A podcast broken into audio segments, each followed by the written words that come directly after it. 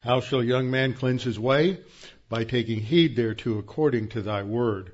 Thy word have I hid in my heart that I might not sin against thee. Thy word is a lamp unto my feet and a light unto my path. Jesus prayed to the Father, sanctify them in truth. Thy word is truth. For the grass withers and the flower fades, but the word of our God shall stand forever. Before we be, begin, we'll have a few moments of silent prayer, as is our custom. Scripture teaches that at any given moment we're either walking by the Spirit or we're walking according to the sin nature. When we sin, we are out of fellowship. We are no longer walking by the Spirit. In order to recover that uh, uh, spiritual power in our life and to resume spiritual growth, we need to confess our sins, which simply means to admit or acknowledge our sins to God the Father, and instantly we are uh, forgiven of those sins and cleansed of all unrighteousness. So let's bow our heads together. We'll have a few moments of silent prayer so you can make sure you're spiritually prepared for this evening, and then I will open in prayer. Let's pray.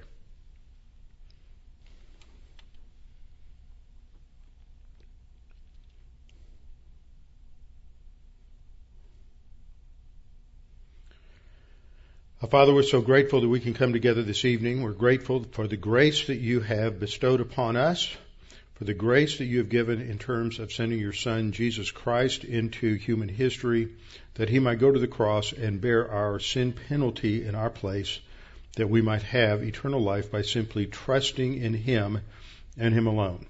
Father, we're thankful for the heritage of this nation that has provided us with such wonderful freedoms. But today these freedoms are under assault as they have been for several decades, but today the intensity has grown quite a bit. We're thankful for men in both the state legislature as well as the national legislature who are seeking ways in which they can shore up these walls uh, that uh, protect our freedoms, but they are being assaulted in many from many directions, and we pray for each one of them that you would strengthen them, that you would encourage them, and that they may not be discouraged because the battle is intense for them almost every day.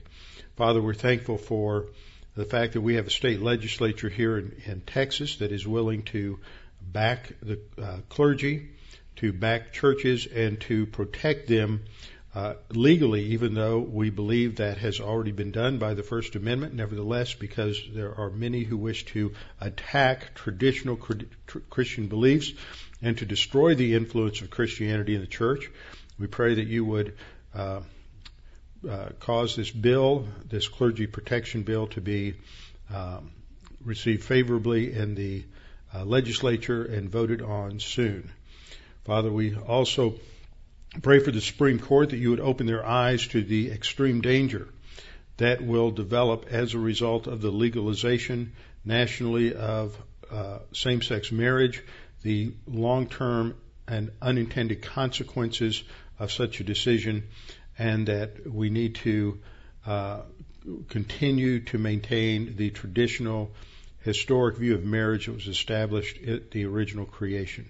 Father, we pray your protection upon this nation and that you would continue to raise up uh, men and women who are oriented to the Word of God to provide leadership for us.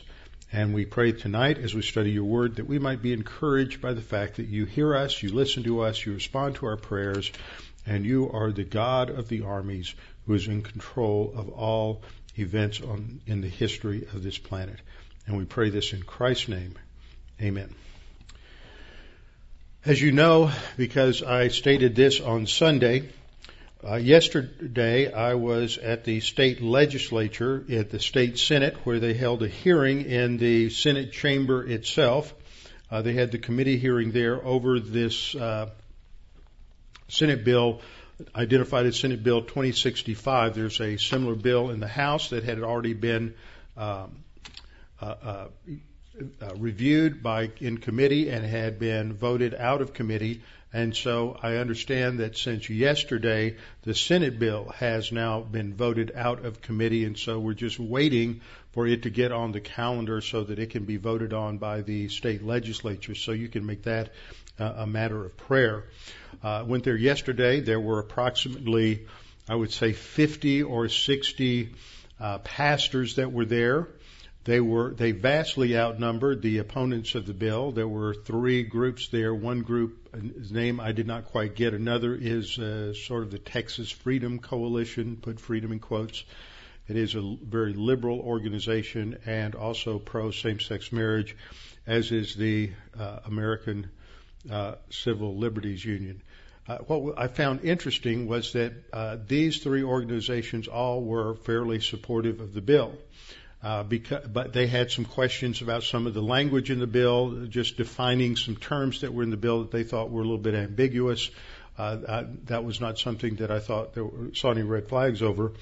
Uh, at this point in um, in their discussions and in their in their communications, they claim that they are not seeking to uh, force churches or religious organizations to validate or to perform any marriages that go against their convictions. What I found interesting was the ACLU, Texas uh, ACLU representative there even mentioned the fact that there are different views among different religious groups as to uh, performing marriages uh, for people who have been divorced, uh, different other uh, issues related to to uh, marriage, and that they did not want to get into any of those issues.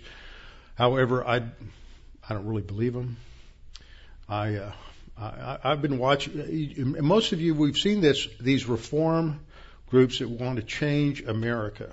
And what they do is they start off with small steps and they go one small step at a time and that's all they want to do is just achieve this next level in their agenda. And then as soon as they achieve that, then they want to go to another level. Uh, back in the 70s when the anti-smoker campaign uh, wanted to uh, w- wanted to change things, the first thing they wanted to do was just have a non-smoking area in the in a, in a restaurant. Never at that time would they have ever said, well, eventually what we want to do is prevent people who smoke from smoking in their own homes or smoking in their own apartments where their secondhand smoke might uh, seep through the sheetrock or the ventilation system to the apartment next door. So we want to shut it all down. That I'm just using that as an example of how you have this incrementalism. And we've seen the same thing in, in the whole issue with gay rights, homosexual rights, same-sex marriages. They just take it one little step at a time, and as soon as they get one uh, one level ex, uh, accepted, then they move to the next level. And I believe that their ultimate agenda is to uh, force church church groups, religious groups to approve of their of their lifestyle because ultimately I think that they are suppressing the truth and unrighteousness. It is a moral rebellion on their part, just as any sin is, and we we need to be careful. There are different consequences for different sins, but sin is sin, and we don't want to be uh, legislating things that approve one person's pet sins and disapproving of someone else's pet sins. That's a violation of the First Amendment. But there are some people who wish to shred the First Amendment. Anyway, I gave my two minutes yesterday, and I thought I would read those uh, to you. I just started off briefly introducing myself. I said, uh, uh, Madam Chairman and the committee, uh, my name is Robert Dean, and I'm the pastor of West Houston Bible Church in Houston, Texas, and I'm representing myself and my congregation as of uh, a little over 100 people, as well as several thousand who listen over the internet, many of whom are in Texas. I also represent a group of several pastors who weren't able to be here, who have congregations in places like Fredericksburg and Austin, uh, San Antonio, Dallas, Rockwall, Lubbock, and um, uh, Brenham, Sugarland, a number of other places. I said I'm speaking in support of uh, Senate Bill 2065. I'm grateful to State Senator Craig Estes for authoring this critical and timely piece of legislation. As a member of the clergy, I cannot stress enough how concerned clergy are at the potential threat to their freedom. Not only evangelical leaders oppose same-sex marriage, but Orthodox Jewish rabbis oppose same-sex marriage, Muslim imams oppose same-sex marriage, Mormons oppose same-sex marriage, as many other uh, religions do oppose same-sex marriage.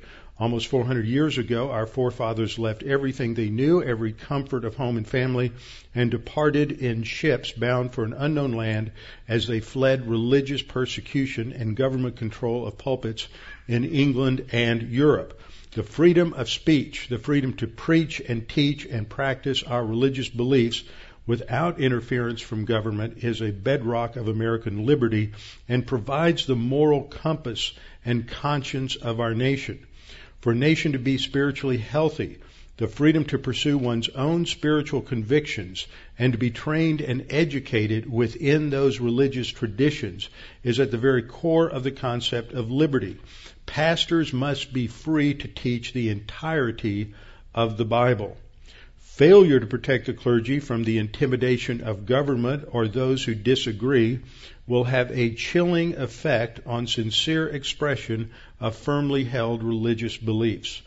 Recent events, such as the attempt by the mayor of Houston to subpoena pastors' sermons and the reported statement by the U.S. Solicitor General that if the U.S. Supreme Court decides in favor of same-sex sex marriage, that the tax exempt status of many religious organizations will be lost are truly distressing.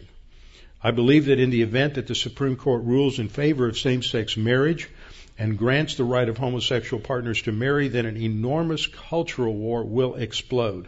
Lawsuits against pastors and religious organizations will increase exponentially. Advocates of same sex marriage will attempt to force religious institutions to validate and affirm their behavior while not allowing others the freedom to hold to differing views.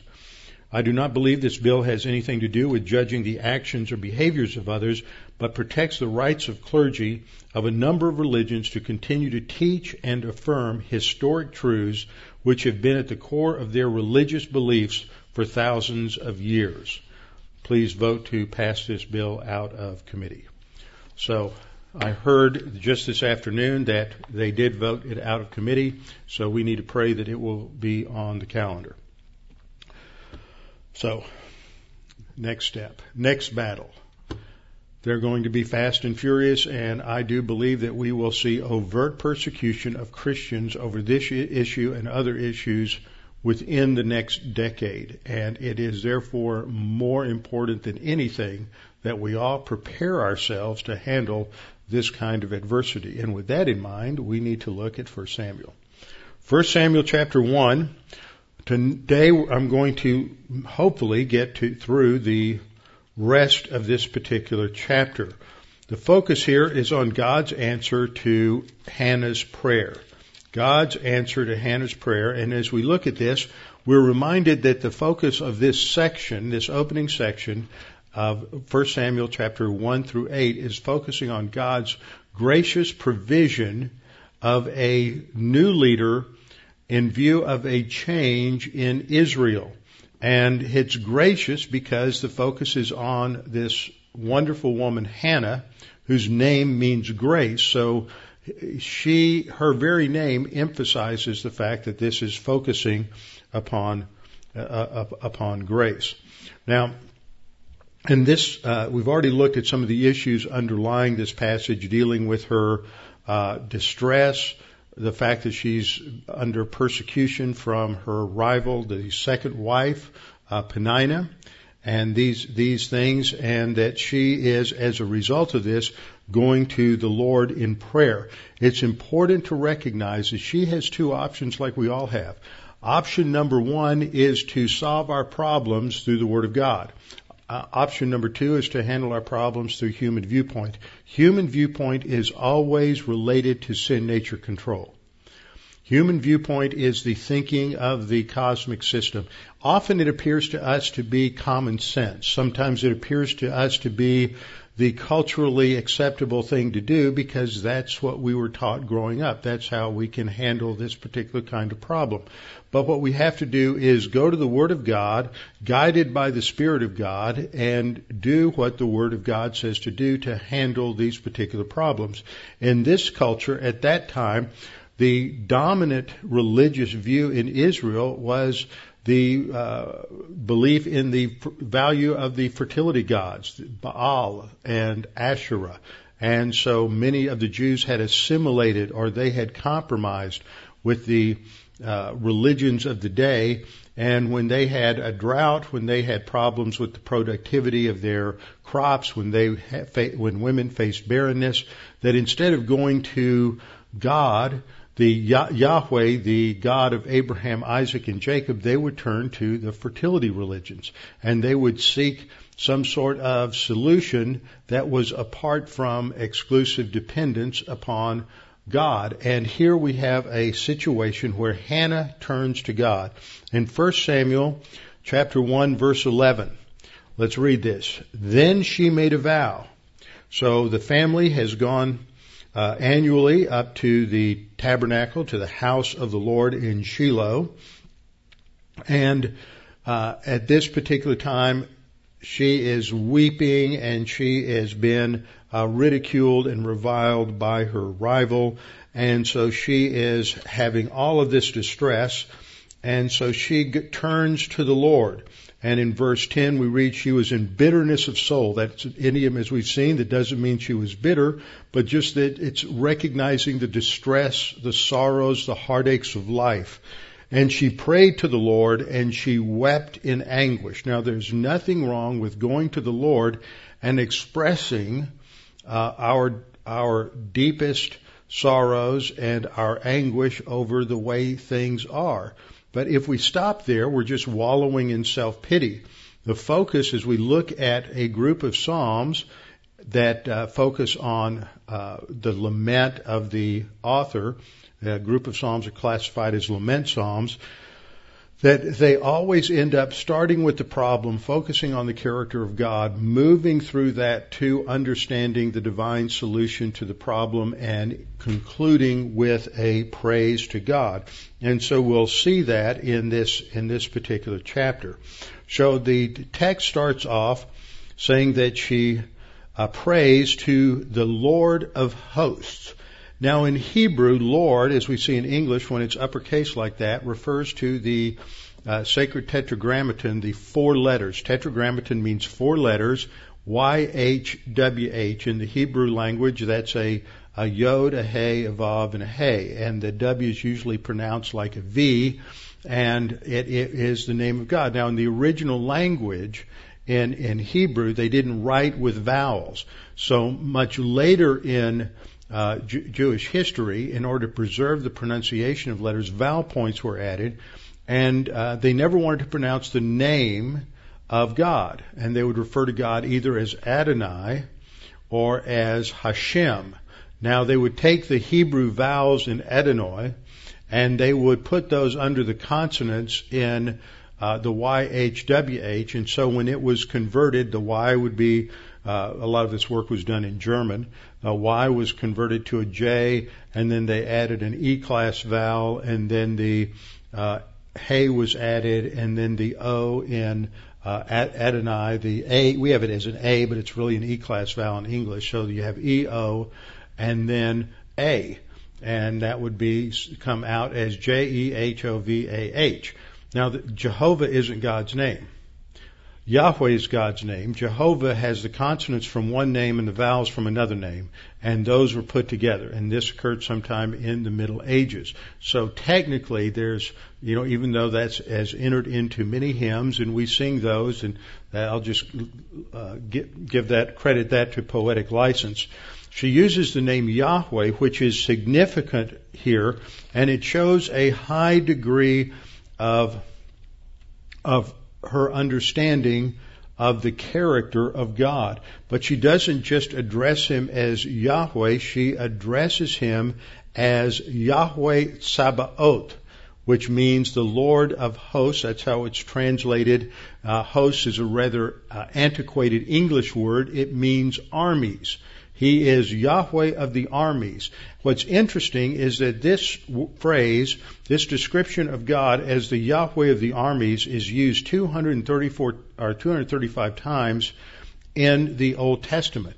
The first time that it is used is right here in 1 Samuel chapter 1 verse 3 when talking about Elkanah says this man went up from his city yearly to worship and sacrifice to Yahweh of hosts in Shiloh. Shiloh is the location of the of the tabernacle. So that's the first mention, and then when Hannah prays, she addresses her prayer in verse 11 to the Lord of hosts. This says something about the uh, doctrinal understanding and doctrinal orientation within the family of Elkanah. That they had an accurate view of God, they haven't assimilated to one of the pagan gods, and that they understand the sovereignty of God that she that, that God is the creator God and God is in control of the affairs of life and God is the God of history. And so when she prays, the fact that she addresses her prayer uh, to the Lord of the armies is particularly significant. Another thing I found significant is that this phrase uh, this term for God is used ten times in the two books of Samuel. Remember, they were originally one book. Now, isn't that interesting? The first time it's used is here. The last time it's used is in the context of the Davidic covenant. When uh, Nathan tells David uh, that God is granting him this covenant, and David uh, responds by praising the Lord of hosts so that you have this as the bookends in between expressing the sovereignty of God over the history of, of Israel and establishing the nation of Israel. So there, there's an in, implication there by the author of Samuel to bring out uh, this emphasis on the sovereign direction of God over over the history of Israel. So the first thing we see in this prayer is that she addresses God as the as Yahweh of the armies, the Lord of the armies. She shows that she recognizes his sovereignty and she shows her understanding of her role uh, as a servant of God within the cosmos, and that she is oriented to the plan of God. Second thing we see in this verse is that three times she refers to herself as God's maidservant. She is here to serve the Lord. She shows an attitude of humility and submission to the authority of God. And so this again re- reflects a high level of spiritual understanding on the part of, of Hannah.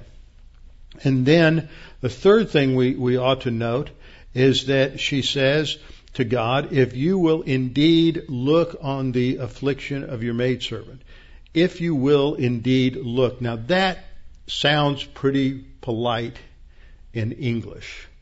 In Hebrew, she uses a specific kind of grammatical construction that's where a Qal infinitive absolute is followed immediately by a Qal perfect uh, of the verb.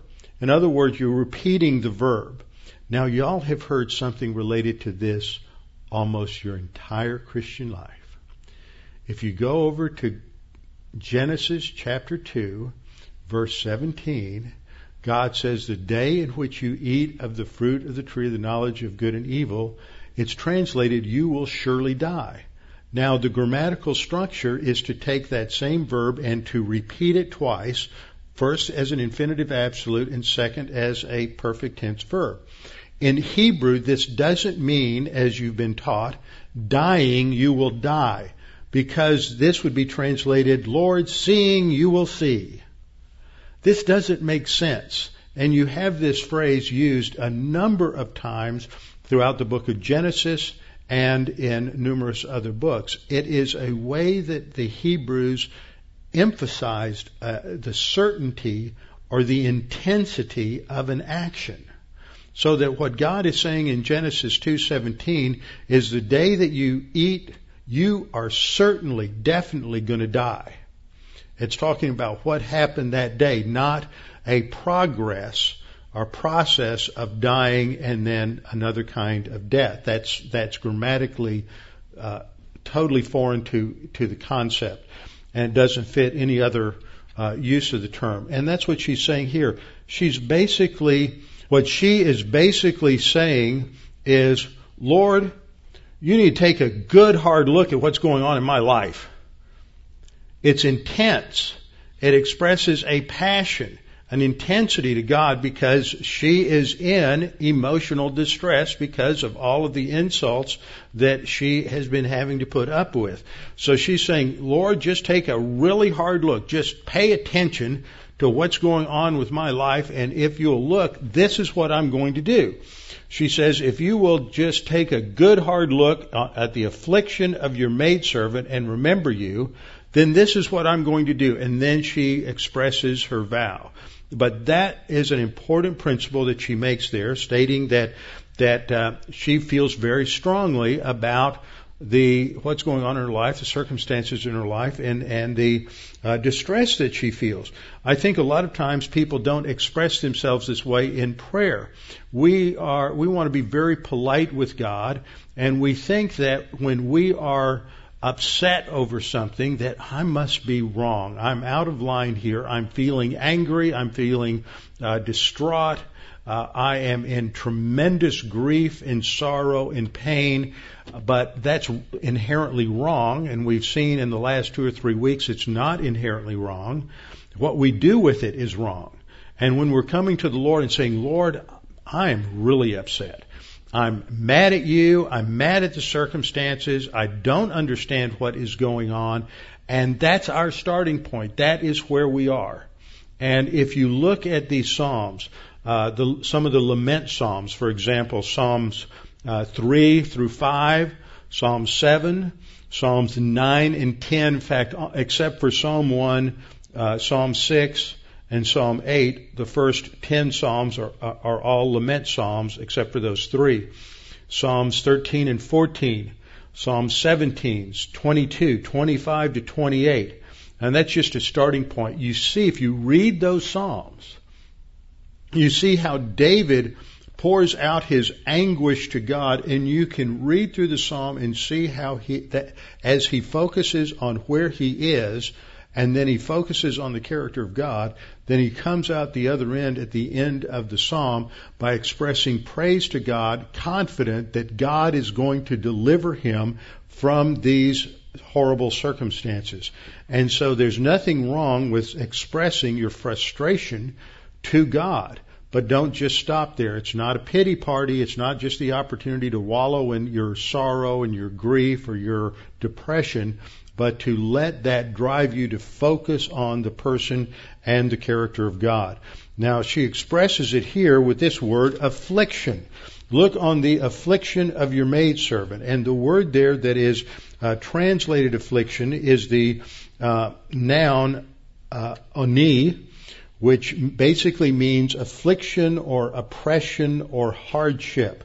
It's from the verb ana, which has that same idea to afflict, to oppress, or even to humble, which recognizes that one of the effects that God wishes to produce in our life when He takes us through tests is to bring us to a point of humility, to submit to His authority, and recognize that He is bringing these uh, adversities into our life for a purpose to test us, to train us, and to strengthen us so that we can uh, develop spiritual stability and strength to face greater challenges and greater difficulties. So, God often uses uh, uh, affliction in the Old Testament for different purposes. Sometimes He brings affliction into people's lives in order to get their attention so that they will change course, so that they will turn back to God, so that they will confess their sins and continue to grow. Uh, this is how the word is used in uh, reference to uh, Israel's wanderings in the wilderness. God was humbling Israel, and this word uh, anah is used there.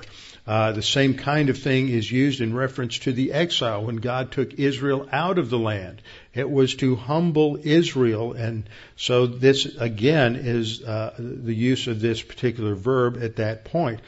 Uh, I believe this is what was going on at some degree with uh, Hannah was bringing her to a point of complete dependence upon God as she went through this affliction so that when it was time for her to pour her heart out to God, then God answered the prayer. It was clear that this was done as, as an act of total dependence upon God, that only God could solve her problem, as only God can solve the problem of the Israelites at that time, and only God can solve the problems that we face in our lives. So this brings us to the doctrine of uh, adversity testing. And just by way of introduction, these are a couple of passages in Psalm 119 about how it is the Word of God. The Word of God is mentioned in one way or another in every verse in Psalm 119. And Psalm 119.50 and Psalm 119.92 use this word oni to express uh, the the role of affliction and the solution to affliction. In Psalm 119:50, this is my comfort in my affliction, for your word has given me life. It's God's word that gives us life.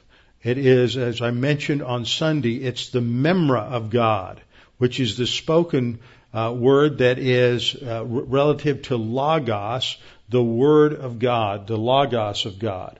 Memra is often translated logos when it comes from uh, comes from Hebrew into Greek, so it's a reference also to the living Word of God. Psalm 119:92. Unless your law had been my delight, I would then have perished in my affliction. So when we say the law is my delight, that is something that develops. It's something that doesn't happen just initially, but we have to read and study and memorize the Word of God. And as we do that, then we come to know it in a much fuller manner and we fall in love with the Word of God, and it becomes our delight, and it is stored in our soul, and as a result of that, then we can have life when we face affliction, and this is what David is saying here, if the law had not been my delight, then I would have perished in my affliction. So let's just have a brief summary of the doctrine of adversity. I've gone through this in a number of places. I'll be going through this quite a bit in First Peter as we go through that, but I'll just give us a little brief reminder of these principles uh, in uh, First Samuel here. First of all, adversity. As I talk about adversity and stress, adversity is the outside pressure of ad, either adversity, adverse circumstances, or prosperity whereas stress is the inside pressure, the response to the outside pressure, the inside pressure in the soul. Now everyone faces both adversity and prosperity. Adversity can be the result of either external circumstances or we can create a certain amount of adversity in our lives by our own giving in to our own emotions. So it can also be generated by our own thoughts uh, within our own soul. In industry, whether you're in the computer industry or if you're working in metals or in a number of other uh, business senses, even in banking, they talk about stress testing. And stress testing is a term that's used to describe procedures where varying degrees of external pressures are put upon some system in order to determine the stability of those systems uh, under extreme circumstances so you know that they are going to be stable in normal circumstances. This involves testing that goes beyond the normal everyday capacity for these systems, but in the stress testing it takes tries to take things to even the breaking point in order to reveal the strengths and the stability of a system. So when you talk about stress testing, uh, in the spiritual life, we're talking about God taking us through various tests for a variety of reasons in order to not to cause us to fail, but to reveal the strength that we have from the Word of God. Now, where in the world are we going to go to support this? Well, one place we're going to go is in James chapter 1 verses 2 through 4, where James says, Count it all blessings, my brethren, when you encounter various trials. Now those trials are these adversity tests. When you encounter various trials because you know something, because you know that the testing of your faith, and there we have a Greek word there that means to expose the, the value that's there. The testing of your faith produces endurance. And so that's the idea. God takes us through stress tests in order to teach us, to train us, to discipline us. He takes us through tra- stress tests so we get rid of the things that are superfluous uh, distractions in our lives. He takes us through stress tests in order to show us that we've really learned a lot of doctrine and we can survive things that we didn't think we could survive. 1 Corinthians uh, 10:13 says, "There is no testing taken you, but such as is common to man." No testing taken you such as is common to man. In terms of categories, we all go through the same basic tests. Even the Lord Jesus Christ went through those tests. Uh, the testing of your faith uh, count all joy when, um, excuse, excuse me, there's no testing taken you, but such as is common to man. But God is faithful, who will, with the testing, make a way to escape. Now that's an awkward translation in English because people think, people stop there and they go, oh good, that's it, I can get away from it. But read to the end of the verse. It says that you may be able to escape um, the, the testing of your faith how's that go? Uh, count it all joy when you, uh, excuse me, there's no testing taken you, but such a common demand God is faithful who will with the test make a way to escape, that you may be able to endure it. That's the purpose. Not so you can get away from it, but that you can endure it, that you can stay under the pressure, that you can persevere under that, under that pressure. And so that's the idea. The outside pressure of adversity is going to expose what is on the inside. So we're going to face all kinds of circumstances in life. Some are negative, some are positive, and they can they be an enormous distraction to our spiritual life. Let me tell you, having to take the time to drive to Austin, to sit in the Senate chamber, and fortunately, thank God, a lot of people were praying, and unlike when the House bill was up uh, the week before, we didn't have to sit there until six or seven o'clock at night. That this bill was taken as a second matter of business that that of that committee. First bill was uh, handled in about ten minutes, and then this was a second bill. And I was called about an hour into the testimony, and there that testimony probably went on for another two hours. But if that bill was taken at the end of the day, there were 10 bills that were supposed to be looked at. If that was taken at 4, 5, or 6 o'clock at night, it would have gone on till 10 or 11 o'clock at night. So thankfully that didn't take that long. But that was still a distraction. There was a lot of things I needed to do. There are a lot of things I can only do when I'm sitting at my desk. There are a lot of things that I have to do in terms of studying.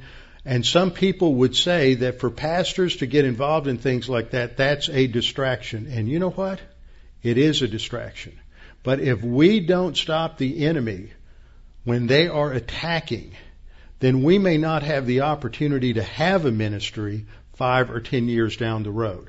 This is exactly what happened during the time of the American War for Independence pastors recognized that if they were going to have effective ministries over the long haul, that they had to leave their pulpits, put on the uniform of the Continental Army, and they had to go lead the men in their congregations in battle against the British to secure liberties of the pulpit so that they could then go back to their pulpits and have a life of effective ministry. So sometimes in all of our lives, there are things that come into our lives that are tests, that are distractions, and we have to recognize that yes, it's a distraction, but I have to deal with it now so that the long-term goals can be uh, can be accomplished.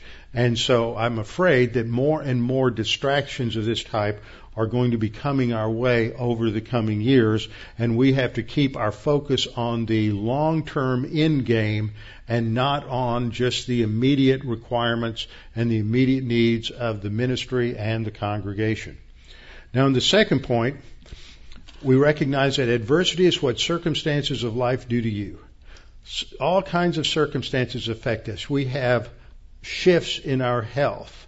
We have shifts in our financial situation. We have shifts in our uh, job situation. We have shifts in our relationships. We have shifts in our uh, education situation. All kinds of circumstances change, and that puts an external pressure upon us.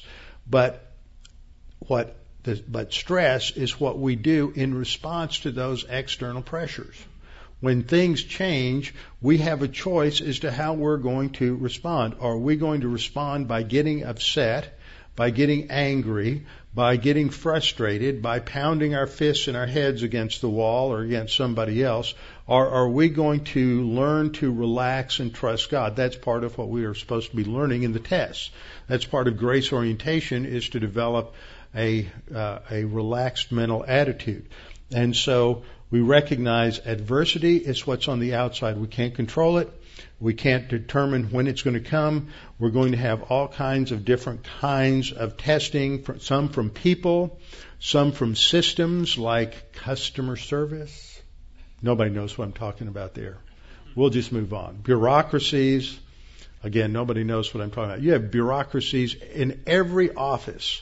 You have bureaucracies. And every every time you get more than five people working together, you have some sort of uh, bureaucratic situation you have to have to work through. So there's system testing, there's thought testing. When circumstances come up, you're listening to talk radio, you're listening to the news, and your thoughts just they're just right out there in the wrong direction. So we have thought testing. Often this is related to lust patterns of the sin nature not just sexual lust, but you also have financial lust or monetary lust. You have power lust. You have a lust for recognition or approbation or approval. So there's all kinds of thought testing that goes on. There's prosperity testing. When things are going well, do we still trust the Lord? And disaster testing. I had one man tell me years ago that uh, when he was just starting his business and he was just barely able to pay his bills each month, that he had to listen to Bible class every day, read his Bible every day, pray every day, because it forced him to depend upon the Lord. But when things got really good and things got really comfortable and he was making a lot of money, then it wasn't so important to spend every day in the Word of God. It was a much more difficult test to stay focused on, on the Word. Now, stress is volitional. It's up to us how we respond. We respond by, we're supposed to respond by casting our care upon Him because He cares for us. 1 Peter 5 7. But what we often do is try to find some way to manipulate the circumstances to solve the problem through our own control rather than resting and relaxing in God and letting Him control. When we have a relaxed mental attitude, we can avoid the emotional reactions that intensify the fragmentation and stress in our own soul, and we can develop poise under pressure. Now, the third principle is that adversity is inevitable, but stress is optional. We live in the devil's world. This means that we're surrounded by corruption, we're surrounded by sin, we're surrounded by the devil's disciples who are seeking to control uh, politics, business, economics, everything. They're trying to control how you run your business, how you run your lawnmower. Everything is up to somebody else. And we have to learn how to respond to that. We live in a world that is subject to failure, breakdown, disruption, death, and disaster and we have to learn to just trust in God. Fourth point is that stress is always the result of sin nature control. You only have two options in life divine viewpoint or human viewpoint. Doing it God's way or my way. Those are the only options that we have uh, in life. And we have to learn to handle the adversity through these 10 problem solving spiritual skills. They're skills because we have to practice them. Let me just remind you, first of all, when we're out of fellowship, nothing counts for eternity, so we have to confess sin. But it doesn't stop there. We confess sin so that we can restore the walk by the Holy Spirit. Then we have to trust God. The basic fundamentals of the faith rest drill. We mix our faith with the promises of God, and where the Word of God is more real to us than the heartache, the difficulty, the pleasure of our experiences. Then we have to orient our thinking to the Bible. Now, if you're going to orient your thinking to the Bible, don't you think you need to know your Bible? You need to understand your Bible. Just reading the Bible from cover to cover gives you the basic building blocks. It's not going to erect the structure of spiritual maturity, but without an understanding of the basic building blocks, you can't get to the point where you really understand all of the principles. So we have to be oriented to the Bible and we have to be oriented to grace. We have to understand grace in every aspect of our life.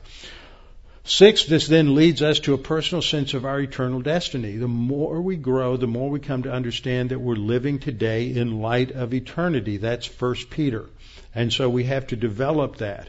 As we develop that, we come to know God more deeply, and more profoundly, and our personal love for God develops, which motivates us. as we come to understand our love for God and His love for all mankind, then we can emulate that through an unconditional or impersonal love for all mankind. Impersonal doesn't mean that somehow it's divorced from personal interaction. It means we don't necessarily have a personal relationship with the people we're to love, like the person on the other end of the phone in a customer service conversation that speaks Indian or Pakistani or whatever language it is that we don't understand anymore because we're getting hard of hearing. And so we just want somebody who speaks English and and especially Texan English. Then we know what's going on, right? So we have to love that person even though we don't know them and they're on the other side of the world. That means respect and it means politeness and it means patience, something that many of us aren't real strong on. Then we focus on Christ, fixing our faith on Christ, fixing our eyes on the Lord Jesus Christ, occupation with Christ, and finally, then we learn to uh, enjoy the happiness of Christ that God has shared with us. Those are the 10 spiritual skills, and I've developed those in numerous other places. Now, under point five, these 10 um, problem solving spiritual skills allow the believer to face any situation in life and remain poised, stable, happy in the midst of distressing circumstances, and in control of the situation no matter how horrible or agonizing the circumstances may be without giving in to your sin nature. We don't ha- have to give in to our sin nature. That's just a revolutionary concept for most of us. We know that academically, but every day we wake up, we ought to have something tattooed on the inside of our eyelids that says you don't have to yield to your sin nature, buddy. Just wake up and recognize that. You have been freed from that dominion by your, the baptism with the Holy Spirit. And then sixth, sin nature control means arrogance and the operation of the arrogant skills. Now I've summarized these here. Basically self-absorption, which leads to self-indulgence. We want to uh, just focus on me. It's not about you, it's about me. And when you get two sinners living together, each one is screaming at the other one, it's all about me, it's not about you. And that leads to a lot of problems. When we are focused on self, that leads to self-indulgence. We want to spoil ourselves and we like to feed the comfort areas of our sin nature with our comfort sins.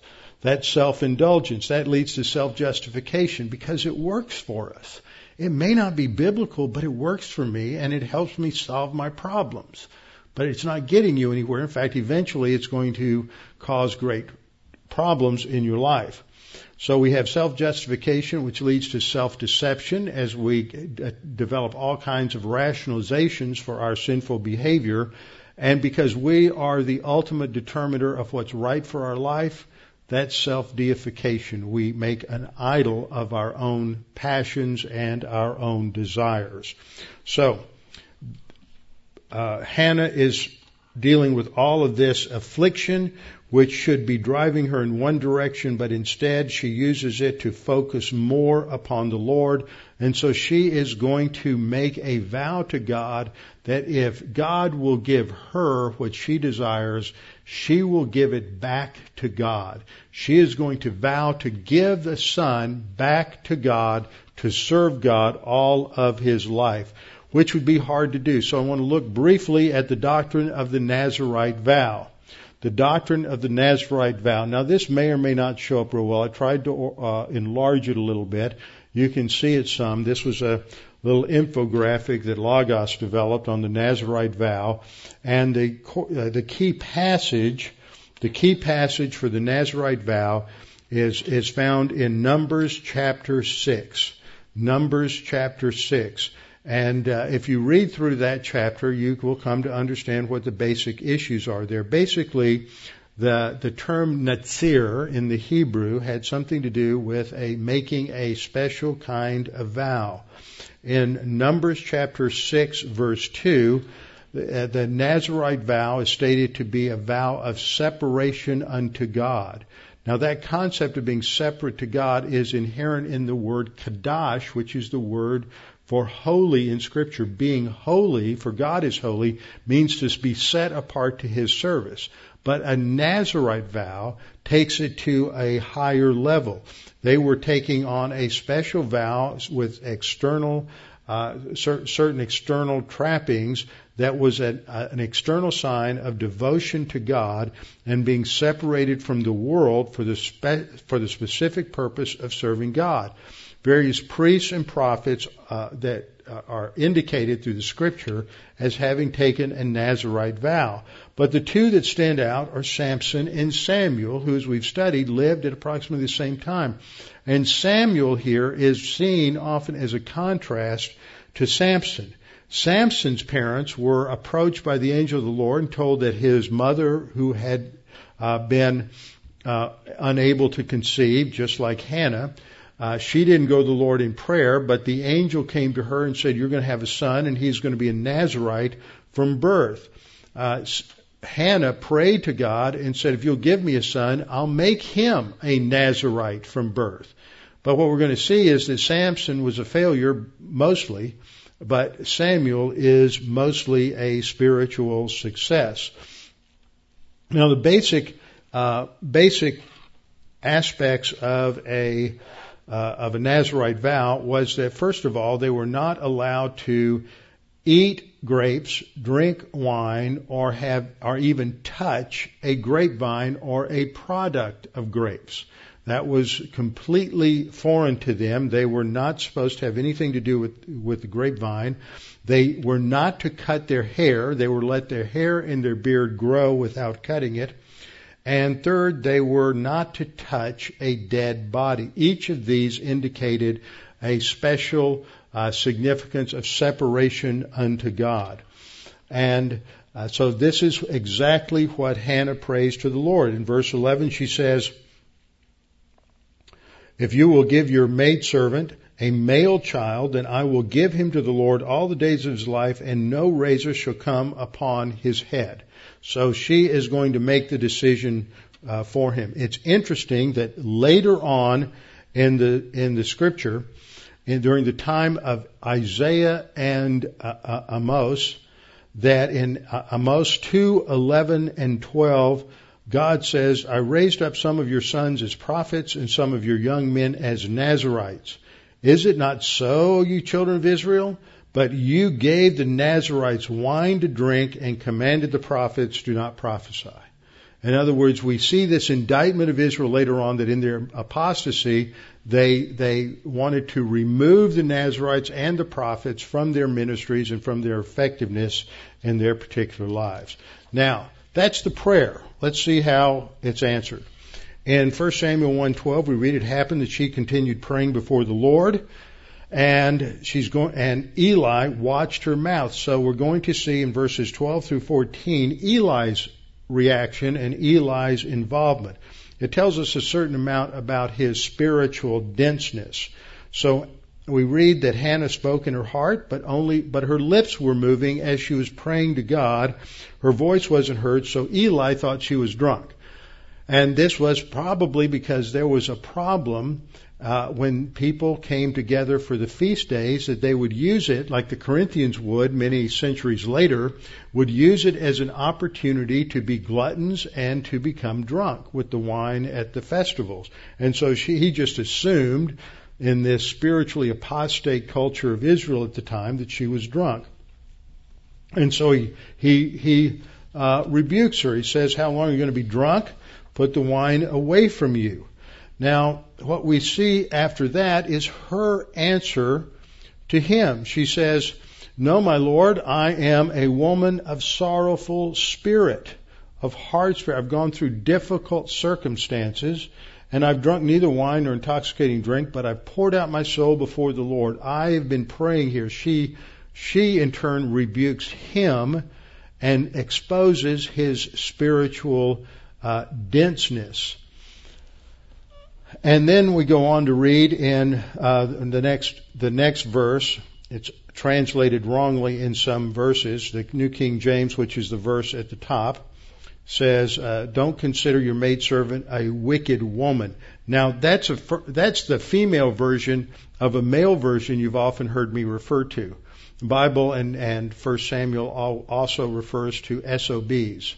sons of Belial. In fact, the two sons of Eli are described as disobedient sons. In the Hebrew, it's sons of Belial, sons of disobedience and rebelliousness. So she uses the feminine version here. She says, Don't consider me a daughter of Belial. The writer is making a contrast between Hannah and her spiritual maturity and obedience and the spiritual apostasy of Eli's sons. So she says, Don't consider me a wicked woman, for out of the abundance of my complaint and grief. Now, the, as I pointed out last time, the Holman Christian Study Bible says resentment, but that resentment in English implies that she's committing a sin. But she's not committing a sin. The Hebrew word there is a word for grief or provocation. It's the word I have at the bottom of the screens, ka'as, which means that she is going through circumstances that would make her angry or cause her sorrow or grief. It's what she does with that that's important, and she turns to the Lord to uh, uh, to do that. So we looked at that last time, so I'm going to pass, pass, go past that slide. And then we see Eli's response to her, how he answers her. He takes his correction in verse 17 and he says, Go in peace. And the God of Israel, notice, he refers to God as the what? The God of Israel. How did Hannah refer to God? Yahweh Sabaoth. See, he has a, he uses the term Elohim. He, Eli never uses the covenant name of God when he refers to God, but Hannah uses the covenant name of God whenever she refers to him. So he says, um, and he says, May the God of Israel grant your petition which you have asked of him. Now, this is an interesting little pun that we see in the Hebrew, and these puns in the Hebrew often bring out important points that the writer wants us to get. But if it's not brought out in the English translation, and if the English translator doesn't catch it, then we miss it. And you have to be have a fairly sophisticated understanding of Scripture even to to pick up on some of these puns. The writer of Judges used a lot of puns as well to make his points. The he says, "Grant your petition which you have asked of him." Now, if you look down, let me see. If you look down to uh, the end of the chapter, when she uh, when she names Samuel. She is going to name him because he is the one uh, that she asked of the Lord. Uh, verse 27 For this child I prayed, and the Lord has granted me my petition which I asked of him. And we're going to see this word Shaul again. The Hebrew word Sha'al, to ask, is where we get the name Shaul, Saul. Okay? Now, what's the writer saying? The real response to the request is Samuel, not the first king of Israel is going to pop up down in chapter 9, Saul. Because Saul's a failure. The real solution to the problem that Israel has is Samuel, not Saul. It's just a real subtle, sophisticated foreshadowing through the use of this, this word twice in the text to bring out these kinds of uh, these kinds of nuances. So you have these uh, uh, various uses of Shaul. It's translated request. It's also translated loan. This this uh, root. It's used twice in verse 17. It's used in verse 20. It's used twice in verse 27. It's used twice in verse 28, and then it's used again in 220. The repetition of that word indicates the writer is trying to bring out something and make some sort of a point uh, through these these word plays. Uh, Saul became very important for Israel, but the real answer to the request that was made uh, was Samuel, who is a man who was devoted to God, not Saul. So Verse 18, she responds and she says, notice her humility, let your maidservant find, what's that word? Favor. What's the Hebrew word for favor? Hen, the root of the name Hannah. It's another pun to bring out the emphasis in this text is on God's gracious answer to her prayer. And the great God's gracious answer to her prayer is God's gracious answer to Israel's unspoken request to deliver them from the oppression of the Philistines. They didn't articulate it. They had collapsed into apostasy, but nevertheless, God is going to respond by giving them a deliverer. So she says, let your maidservant find grace in your sight. That's how I would translate that. Find grace in your sight. So the woman went her way and ate, and her face was no longer sad. So what's changed her orientation from sadness to joy? It's that she has gone to the Lord in prayer. And, and Eli has told her, uh, and this is a function of his priesthood, that God will grant her petition which she has asked of God. So she goes away joyful, knowing now that God is going to answer her request. Now then we're told what happens to the family. They've been celebrating at the feast. They got up early the next morning, worshiped before the Lord. They went and had sacrifices again. And then they returned to their home at Ramah, which was about uh, 20, 23 miles away, probably a day's journey. That's why they got up so early in the morning. Elkanah then knew Hannah's wife, a euphemism for sexual relations, and the Lord remembered her. Now this is a uh, this is a figure of speech. This is a figure of speech because God had not forgotten her. God did not need to be reminded of what was going on. Uh, this is a figure of speech that uh, indicates that, that where uses a thinking or emotions on the part of a human being to, uh, by analogy, talk about something going on in God. It's called an anthropopathism. And it's the use of a human emotion or thought to express something that God doesn't actually possess in order to communicate His plan and His policies.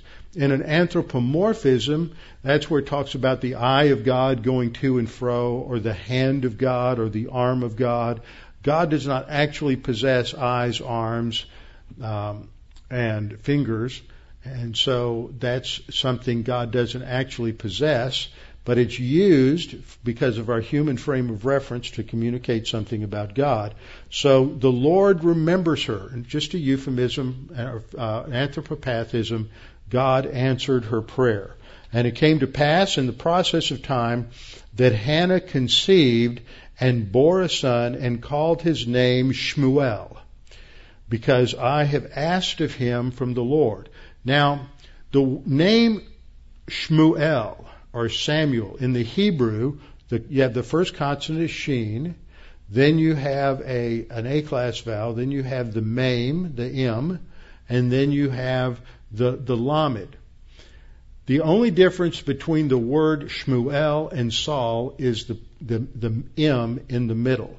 And so Shmuel doesn't mean to ask, but Shaul does. So as what you have in these the, these uh, sort of popular uh, namings of, of children is they w- will name him something that sounds like something else. It's not that the name actually means what they say it means, but it sounds like the word that means that. And so it brings that to mind when you hear the name uh, Shmuel. So the only difference between Shmuel and Shaul is one letter. This again is just something that plays in the background of the Hebrew text, pointing out that the real answer to the request for deliverance is Samuel, not Saul.